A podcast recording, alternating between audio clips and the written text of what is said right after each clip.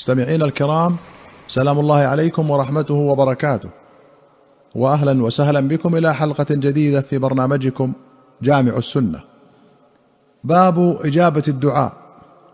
أخرج الشيخان رحمهما الله عن أبي هريرة رضي الله عنه أن رسول الله صلى الله عليه وسلم قال يستجاب لأحدكم ما لم يعجل.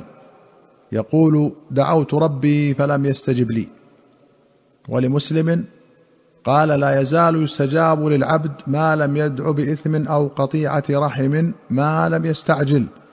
قيل يا رسول الله ما الاستعجال؟ قال يقول قد دعوت وقد دعوت فلم ار يستجيب لي. فيستحسر عند ذلك ويدع الدعاء. قوله يستحسر ان ينقطع. قال ابن حجر وفي هذا الحديث أدب من آداب الدعاء وهو أنه يلازم الطلب ولا ييأس من الإجابة. لما في ذلك من الانقياد والاستسلام وإظهار الافتقار. حتى قال بعض السلف لأنا أشد خشية أن أحرم الدعاء من أن أحرم الإجابة. وقال قد دعوت فلم يستجب لي أن يحرم الإجابة وما قام مقامها من الادخار والتكفير. وقال ابن الجوزي اعلم أن دعاء المؤمن لا يرد غير أنه قد يكون الأولى له تأخير الإجابة أو يعوض بما هو أولى له عاجلا أو اجلا. فينبغي للمؤمن ألا يترك الطلب من ربه. فإنه متعبد بالدعاء كما هو متعبد بالتسليم والتفويض. وأخرج مسلم عن أبي هريرة رضي الله عنه قال قال رسول الله صلى الله عليه وسلم أيها الناس إن الله طيب لا يقبل إلا طيبا وإن الله أمر المؤمنين بما أمر به المرسلين. فقال يا أيها الرسل كلوا من الطيبات واعملوا صالحا إني بما تعملون عليم. وقال يا أيها الذين آمنوا كلوا من طيبات ما رزقناكم.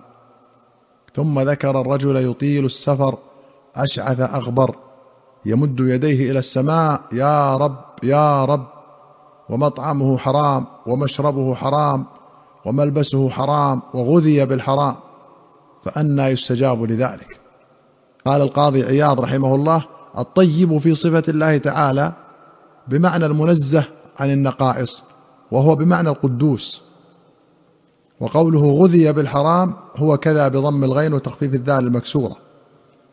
وأخرج أحمد والبخاري في الأدب وابن ماجه وأبو داود والترمذي والنسائي وابن حبان والحاكم والبيهقي في الشعب والبغوي رحمهم الله جميعا بسند صحيح عن النعمان بن بشير رضي الله عنهما أن رسول الله صلى الله عليه وسلم قال إن الدعاء هو العبادة.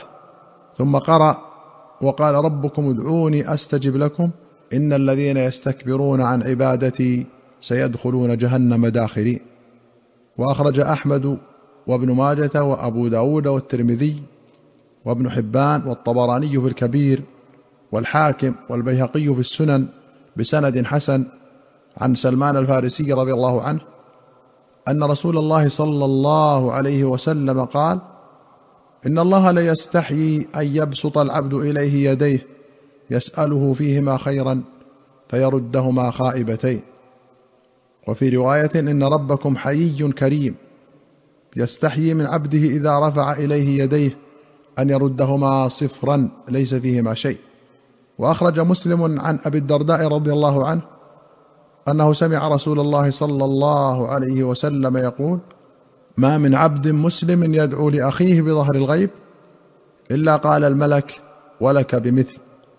وفي رواية عن صفوان بن عبد الله وكانت تحته الدرداء قال قدمت الشام فأتيت أبا الدرداء في منزله فلم أجده ووجدت أم الدرداء فقالت أتريد الحج العام؟ فقلت نعم. قالت فادع لنا بخير. فإن النبي صلى الله عليه وسلم كان يقول دعوة المرء المسلم لأخيه بظهر الغيب مستجابة. عند رأسه ملك موكل. كلما دعا لأخيه بخير قال الملك الموكل به آمين ولك بمثل. قال فخرجت إلى السوق فلقيت أبا الدرداء فقال لي مثل ذلك يرويه عن النبي صلى الله عليه وسلم. وفي رواية عن أم الدرداء قالت حدثني سيدي أنه سمع رسول الله صلى الله عليه وسلم يقول وذكر الحديث. قال النووي قولها سيدي تعني زوجها أبا الدرداء ففيه جواز تسمية المرأة زوجها سيدها وتوقيره وأم الدرداء هذه هي الصغرى التابعية. وقال الحصكفي الحنفي في الدر المختار ويكره أن يدعو الرجل أباه وأن تدعو المرأة زوجها باسمه. وأخرج الدارمي وأبو داود وابن حبان والطبراني في الكبير والحاكم والبيهقي في السنن بسند حسن عن سهل بن سعد رضي الله عنه أن رسول الله صلى الله عليه وسلم قال ثنتان لا تردان أو قل ما تردان عند النداء وعند البأس حين يلحم بعضهم بعضا. النداء الأذان بالصلاة. وقوله يلحم بعضهم بعضا يقال ألحم الرجل الحاما أي نشب في القتال. ولحمت الرجل أي قتلته. ومنه سميت الحروب ملاحم. وأخرج ابن أبي شيبة وأحمد وأبو داود والترمذي وأبو يعلى وابن خزيمة وابن حبان والبغوي والضياء رحمهم الله بسند حسن عن أنس رضي الله عنه أن رسول الله صلى الله عليه وسلم قال إن الدعاء لا يرد بين الأذان والإقامة فادعوا. وأخرج أحمد والترمذي والبزار وأبو يعلى والحاكم والبيهقي في الشعب بسند حسن عن سعد بن أبي وقاص رضي الله عنه أن رسول الله صلى الله عليه وسلم قال دعوة ذي النون إذ دعا في بطن الحوت قال لا إله إلا أنت سبحانك إني كنت من الظالمين. ما دعا بها أحد قط إلا استجيب له. وأخرج أحمد والدارمي وابن ماجة وأبو داود والترمذي والنسائي وابن حبان والحاكم والبيهقي في الشعب والبغوي رحمهم الله بسند حسن عن بريدة رضي الله عنه أن رسول الله صلى الله عليه وسلم سمع رجلا يقول اللهم إني أسألك بأني أشهد أنك أنت الله. لا إله إلا أنت. الأحد الصمد الذي لم يلد ولم يولد ولم يكن له كفوا أحد. فقال صلى الله عليه وسلم والذي نفسي بيده لقد سأل الله باسمه الأعظم الذي إذا دعي به أجاب وإذا سئل به أعطى. وفي رواية إذا سئل به أعطى وإذا دعي به أجاب. العرب تسمي أشرافها الصمد.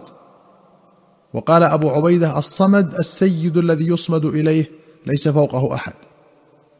وقال القرطبي في المفهم الصمد يتضمن جميع أوصاف الكمال لأن معناه الذي انتهى سؤدده بحيث يصمد إليه في الحوائج كلها وهو لا يتم حقيقة إلا لله. أيها المستمعون الكرام إلى هنا نأتي إلى نهاية هذه الحلقة. حتى نلقاكم في حلقة قادمة إن شاء الله. نستودعكم الله والسلام عليكم ورحمة الله وبركاته.